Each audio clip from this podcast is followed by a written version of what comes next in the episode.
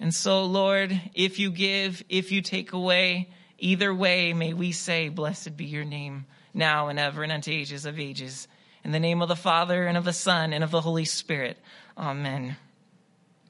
Finally, Job's long awaited answer from God is here. He was yearning ever since the Satan came and took his health and took his wealth and completely obliterated his life. Ever since that moment, in chapter 3, when Job asked the questions, why God, ever since then, Job has continually asked and yearned for this audience with God. I just want an answer from him. I want to defend myself before him and show him my innocence. And he has been denied, denied, denied by the silence of heaven and annoyed, annoyed, annoyed by the voice of his friends.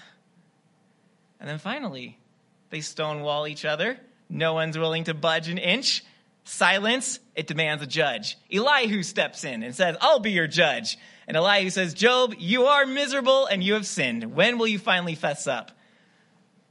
But while humanity will pass judgment on all of us, while the world will tell you what it thinks of you, God always gets the last word. And so now, God finally answers. But there is one unexpected consequence to God's appearing in our lives. You will never be the same again. So tonight we reach the climax of Job, which means we reach the climax of the wisdom books. This is, in a sense, sacred ground. It is profound wisdom and maturity.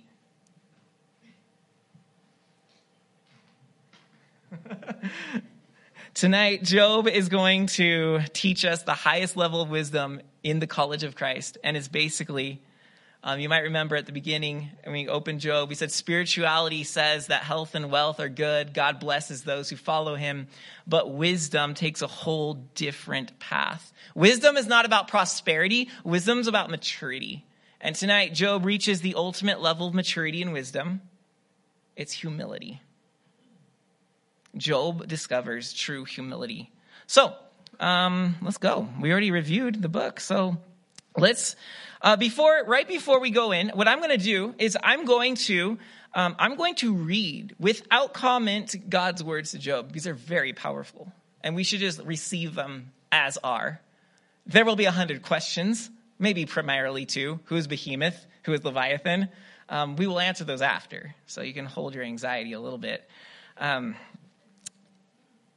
I, but before we do that, I want to give you a little outlay or over what am I, outlook on what God says.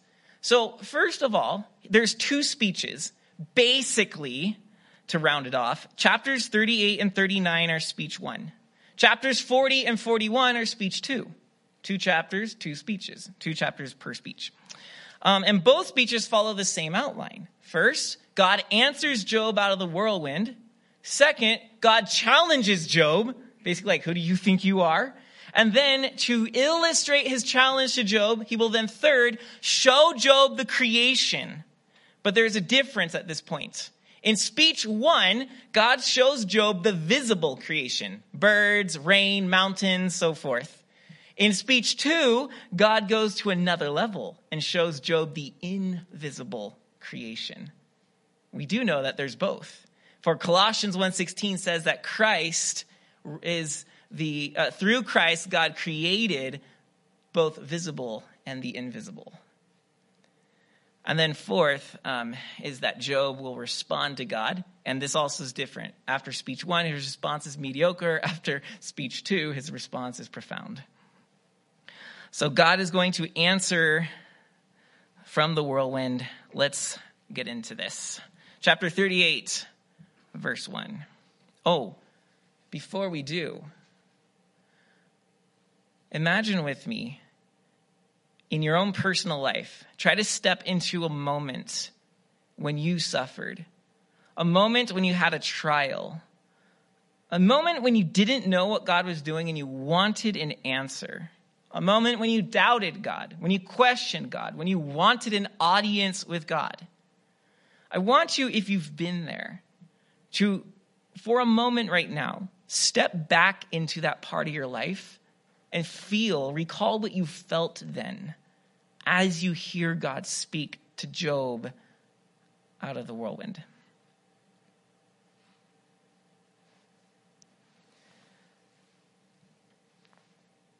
Then the Lord answered Job out of the whirlwind and said, Who is this that darkens counsel by words without knowledge? Dress for action like a man. I will question you, and you make it known to me. Where were you when I laid the foundation of the earth? Tell me if you have understanding. Who determined its measurements?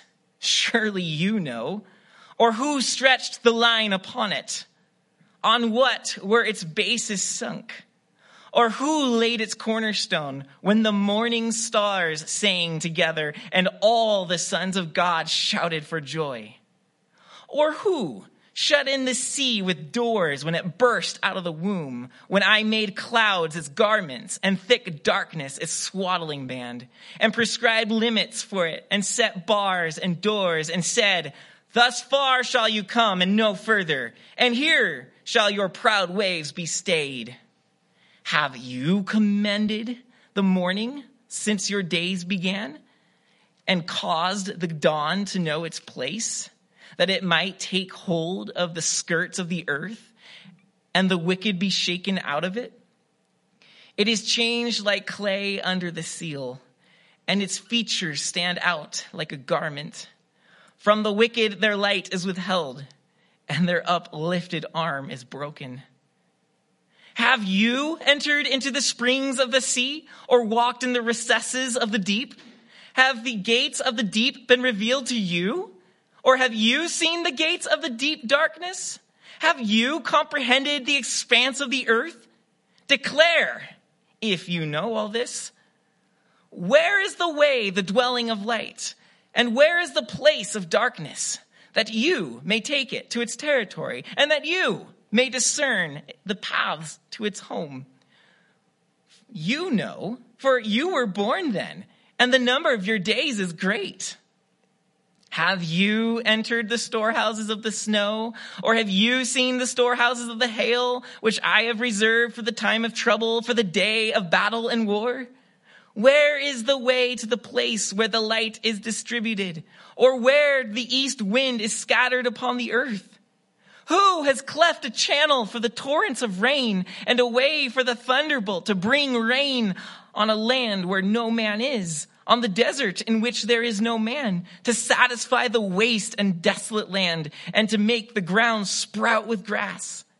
Has the rain a father or who has begotten the drops of dew?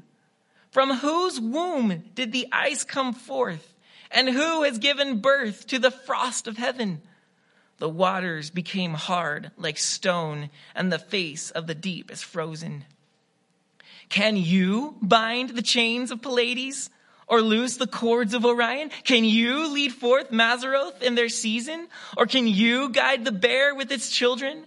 Do you know the ordinances of the heavens? Can you establish their rule on the earth?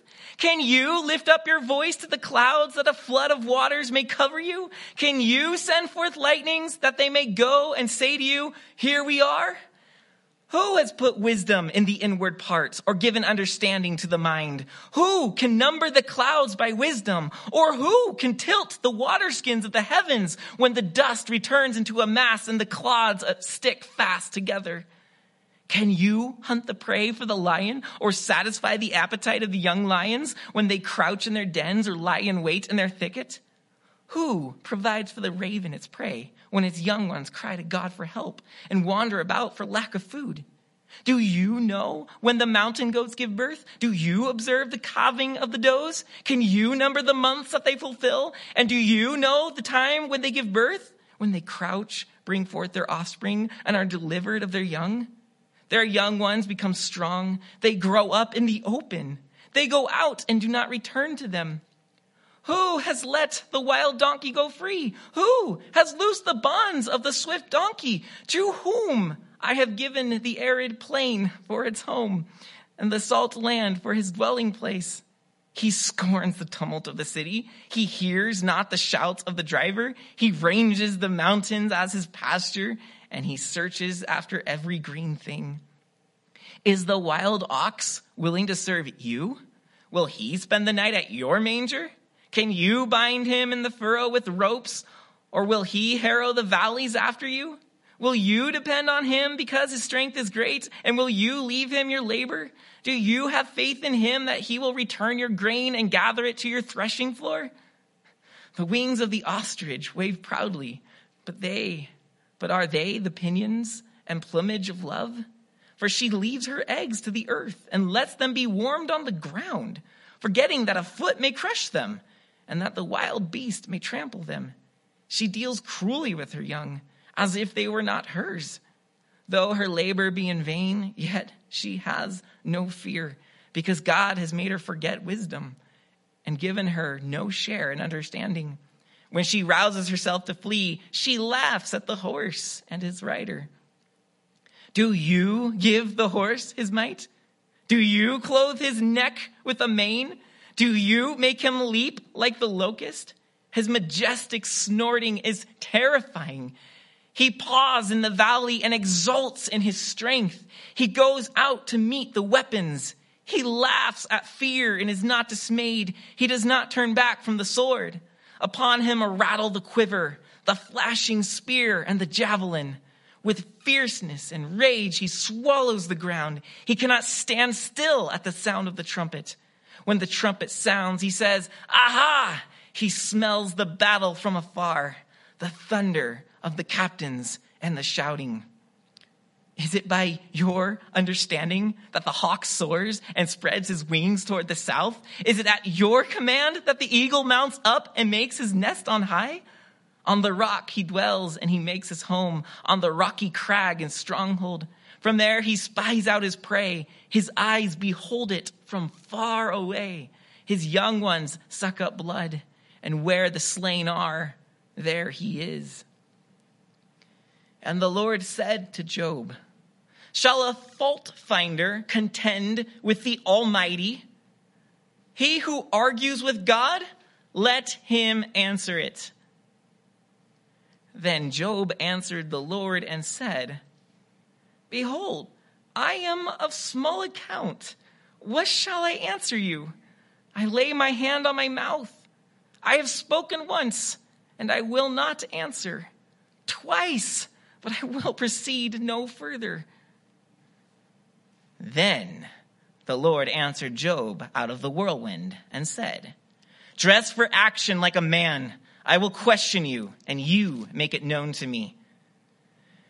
Will you even put me in the wrong? Will you content, will you condemn me that you may be in the right?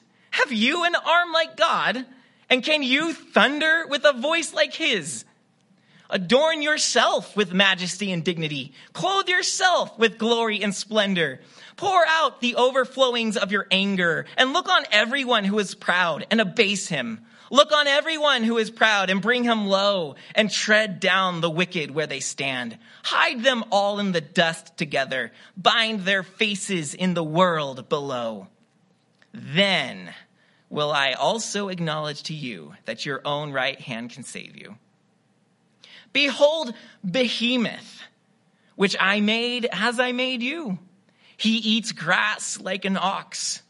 Behold, his strength is in his loins and his power in the muscles of his belly.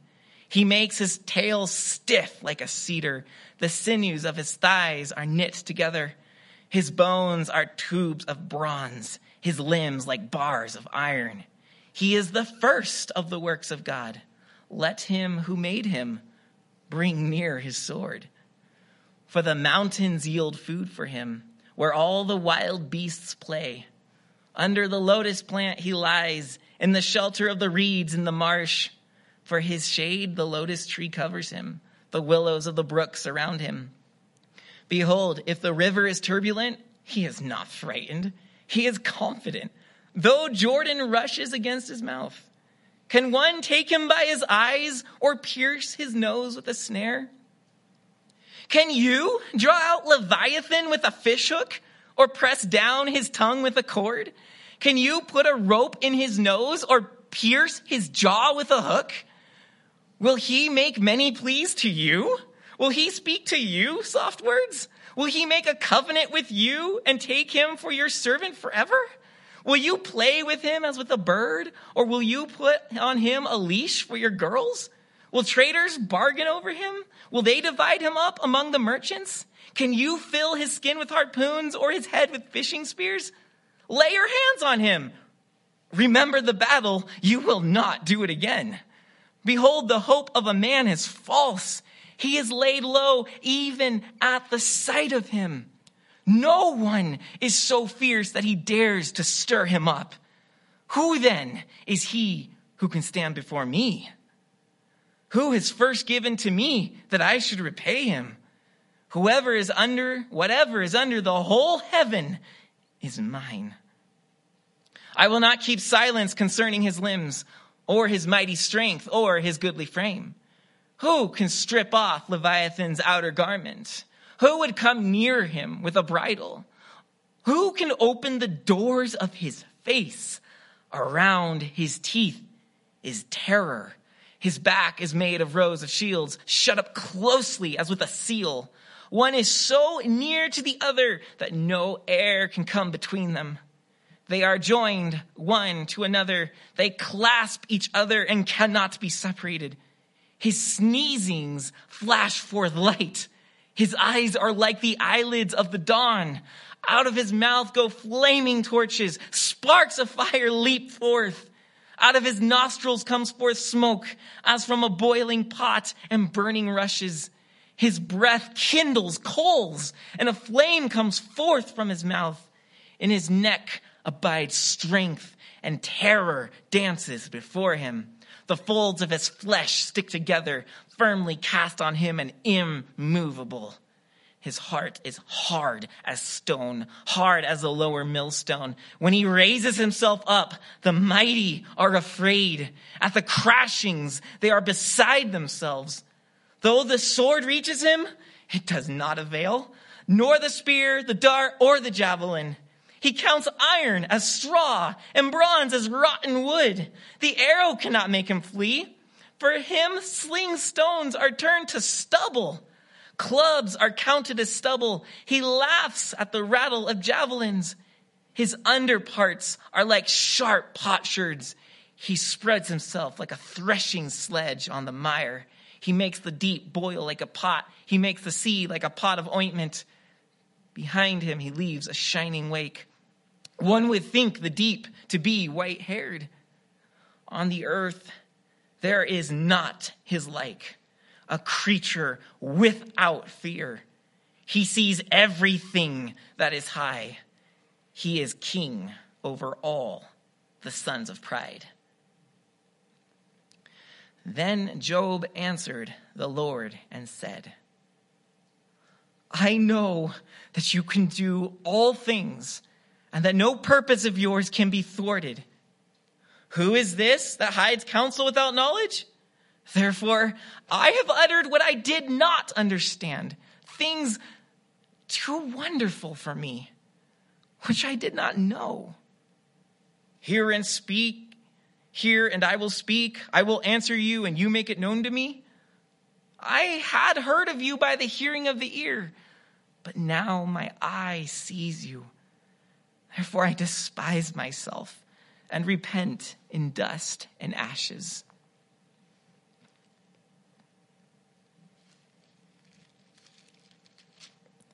Out of the whirlwind.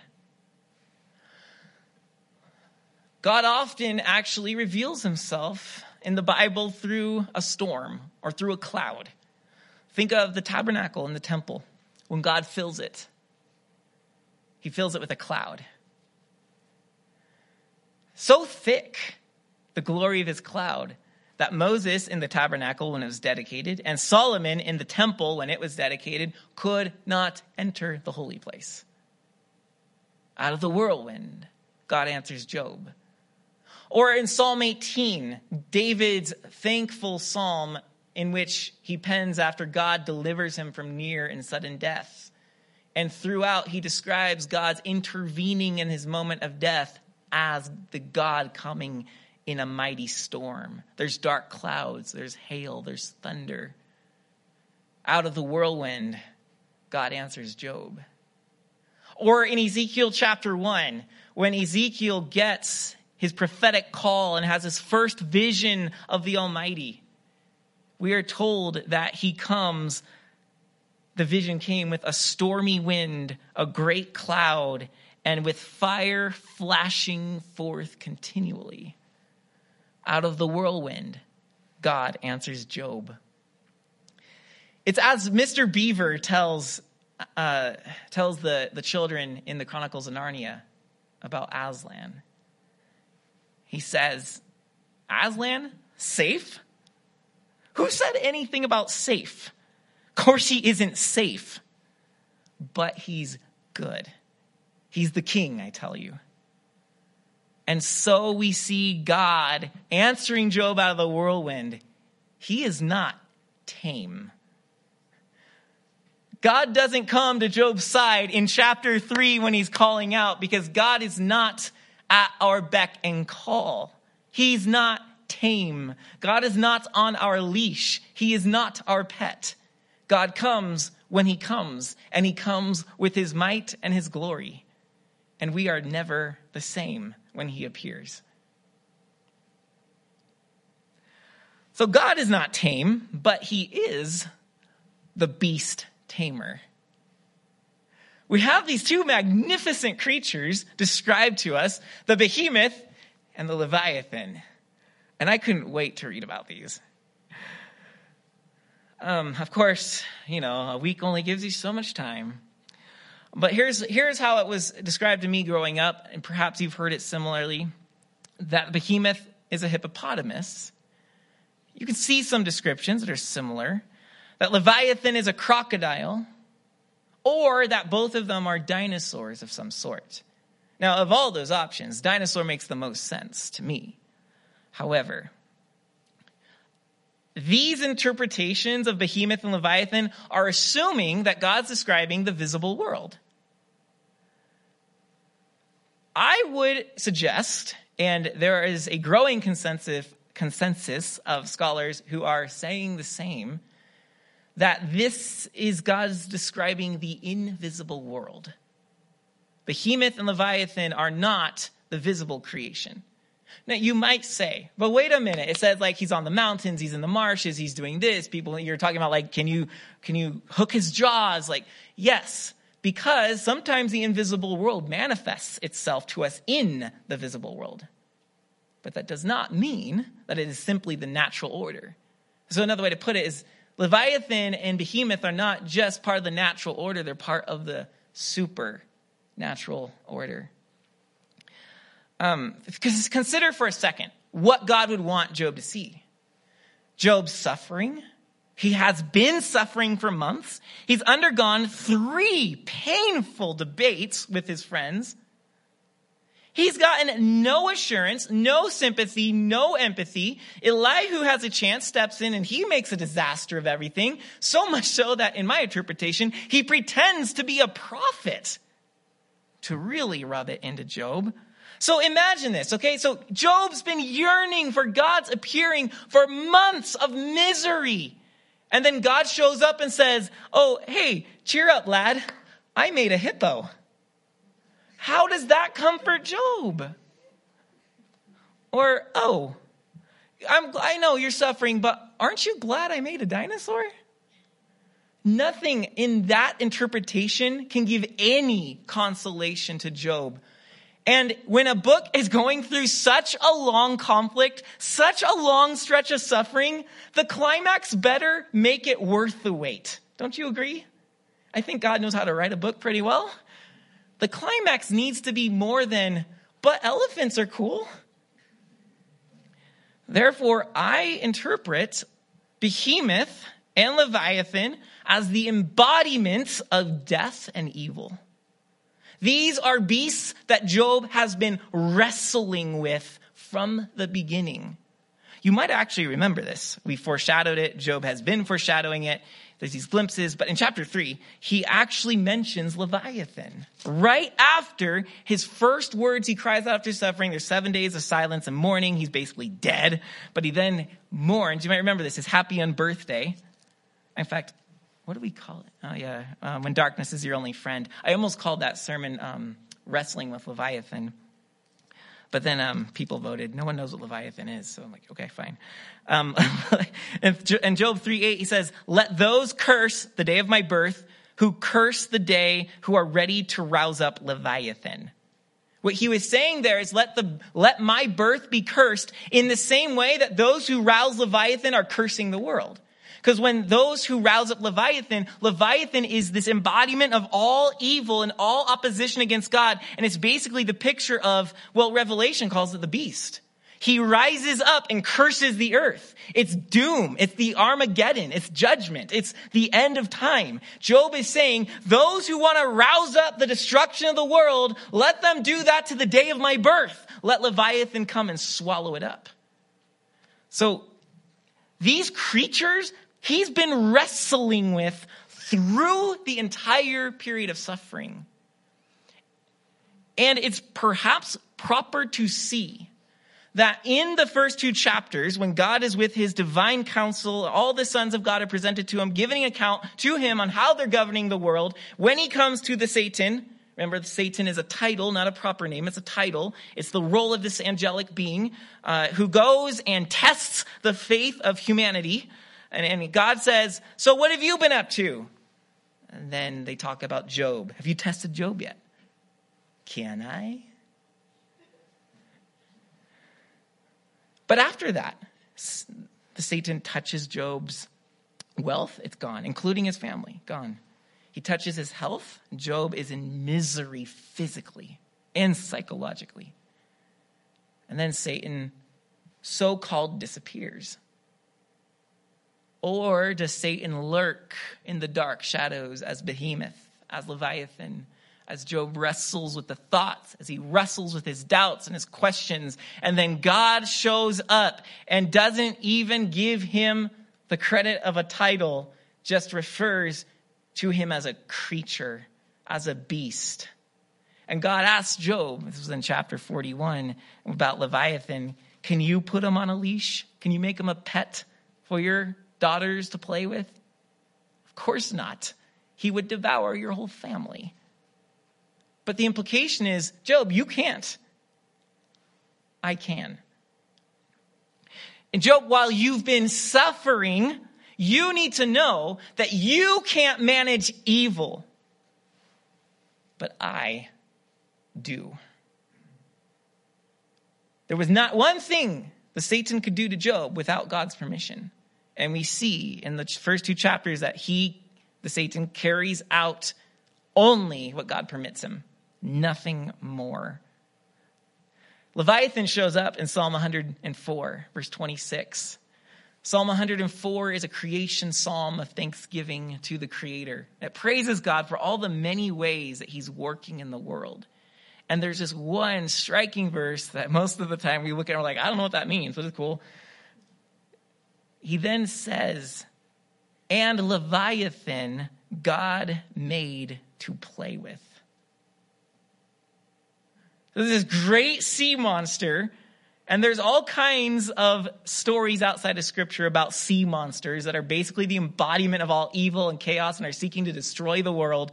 And here the psalmist basically is praising the creator to such a degree, he says, and that terrible beast that no man can put a hook in his jaw, no man can tame, no man can attack, who laughs at armies of javelins ready to come and so-called pierce him, this Leviathan, this mighty creature, he created as a pet to play with in the sea.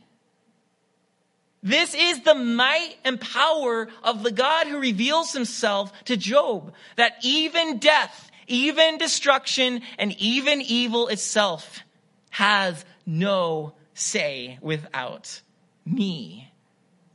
I can tame Leviathan.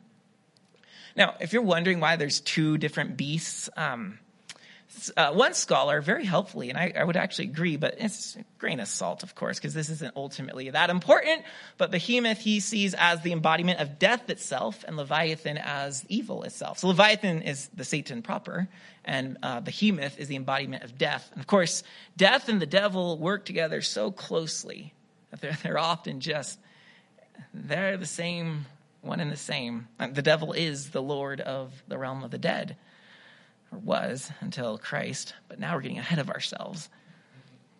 So um, these beasts are totally under God's control.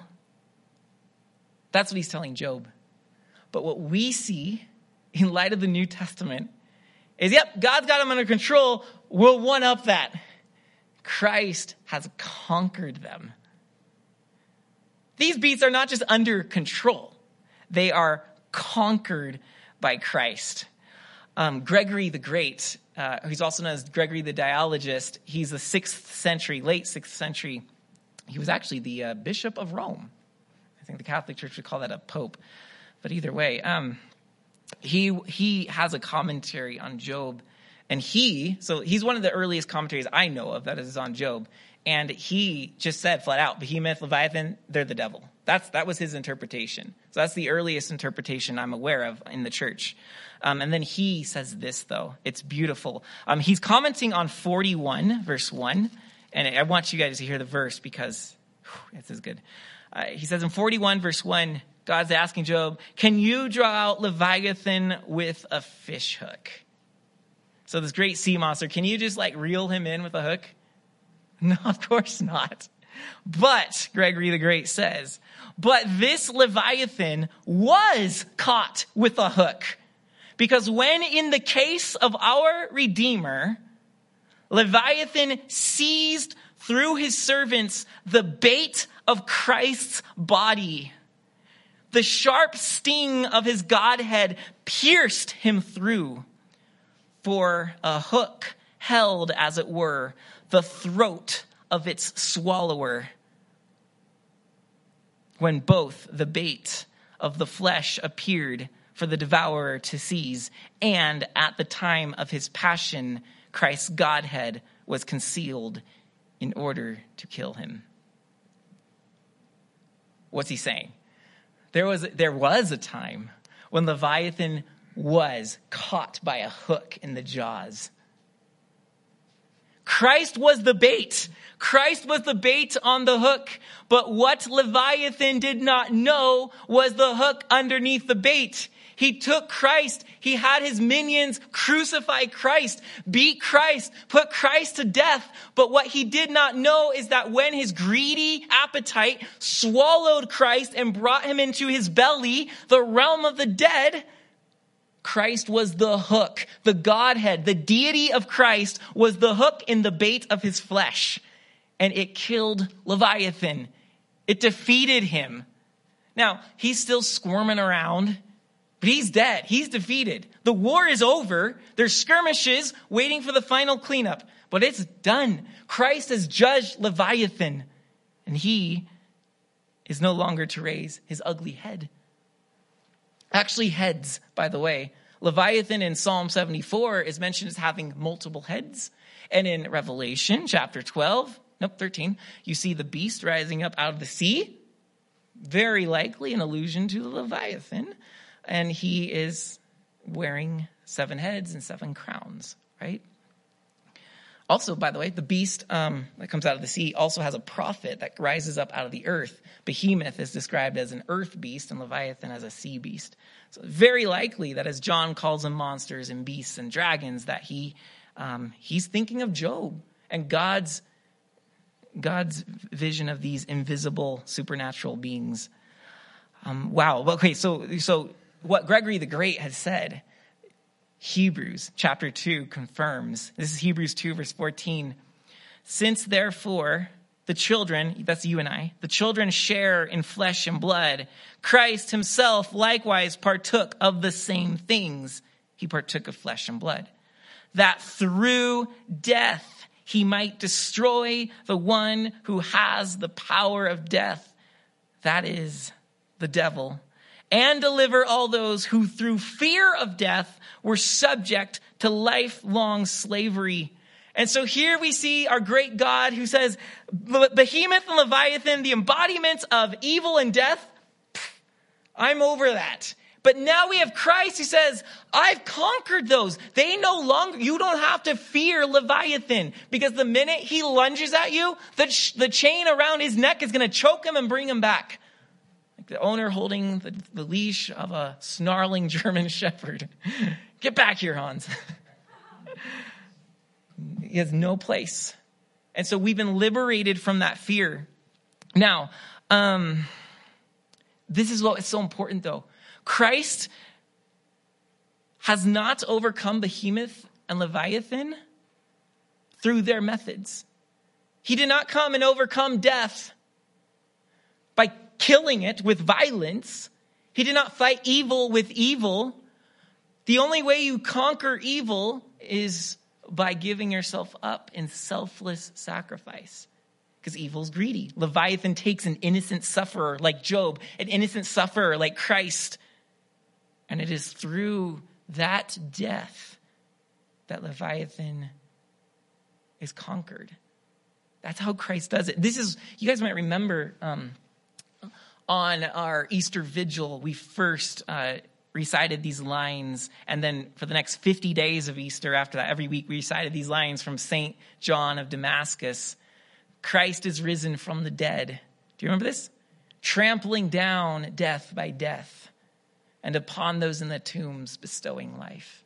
Christ is risen from the dead, trampling down death by death, and upon those in the tombs bestowing life.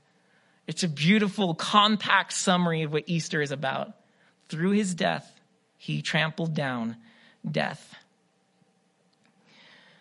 That's another way to say that by giving himself up, he humbled himself. And we know this in Philippians 2, verse 5 and on. There's this beautiful creed that Paul cites that the early church apparently already knew. And Paul's, is Paul citing this belief that they have that um, he, he came, he became flesh and he humbled himself and became, serv- became a servant, became obedient even to the point of death on a cross. Through the Christ story, there's constant humility as he comes down to us and then he becomes a servant to us and then he not only submits to death, but he submits to the death of a criminal. Roman citizens were never crucified because only the lowest of the empire were crucified. It was the capital punishment of those who betrayed Caesar or who were slaves. Christ humbled himself all the way down to the belly of hell where there he frees the dead from the tyranny of Behemoth and Leviathan, from Satan, the devil. When God appears, we are never the same. Job is not the same. After God's speeches, humility is all that Job has left. He's lost his wealth, he's lost his health, but he has found maturity in the wisdom of humility. For this alone, humility is what can conquer Leviathan and Behemoth, the evil and the forces of darkness and Satan's hordes of demons in our lives. The only thing that gives us power over these is humility. Because humility is what Job has at the end. Humility is what we have every time we repent and say, repentance is coming back to God. That's all repentance is. It's not that first, pagans need to repent. You see the signs and all. Pagans repent because God is coming. I repent. I, you need to repent every day. Every moment there are opportunities to repent because all repent means is to turn back to God. And our lives should be one of constant returning to God, returning to God, returning to God. So every day that I pray, I'm returning to God. Every time that I confess my sins, I'm returning to God. Every time that I partake in the body and blood of Christ through communion, I'm returning to God. Every time I turn to God for cleansing, I'm returning to Him. Every time I love my neighbor as myself or serve someone, I'm returning to Him. I'm repenting and repenting is humility because repenting is saying, I am so tired of my way. I had my way figured out. And then I found out that I was partnering with the demons, whose way is their own way, full on rebellion against the King of Kings and Lord of Lords, the God of hosts. Humility and repentance.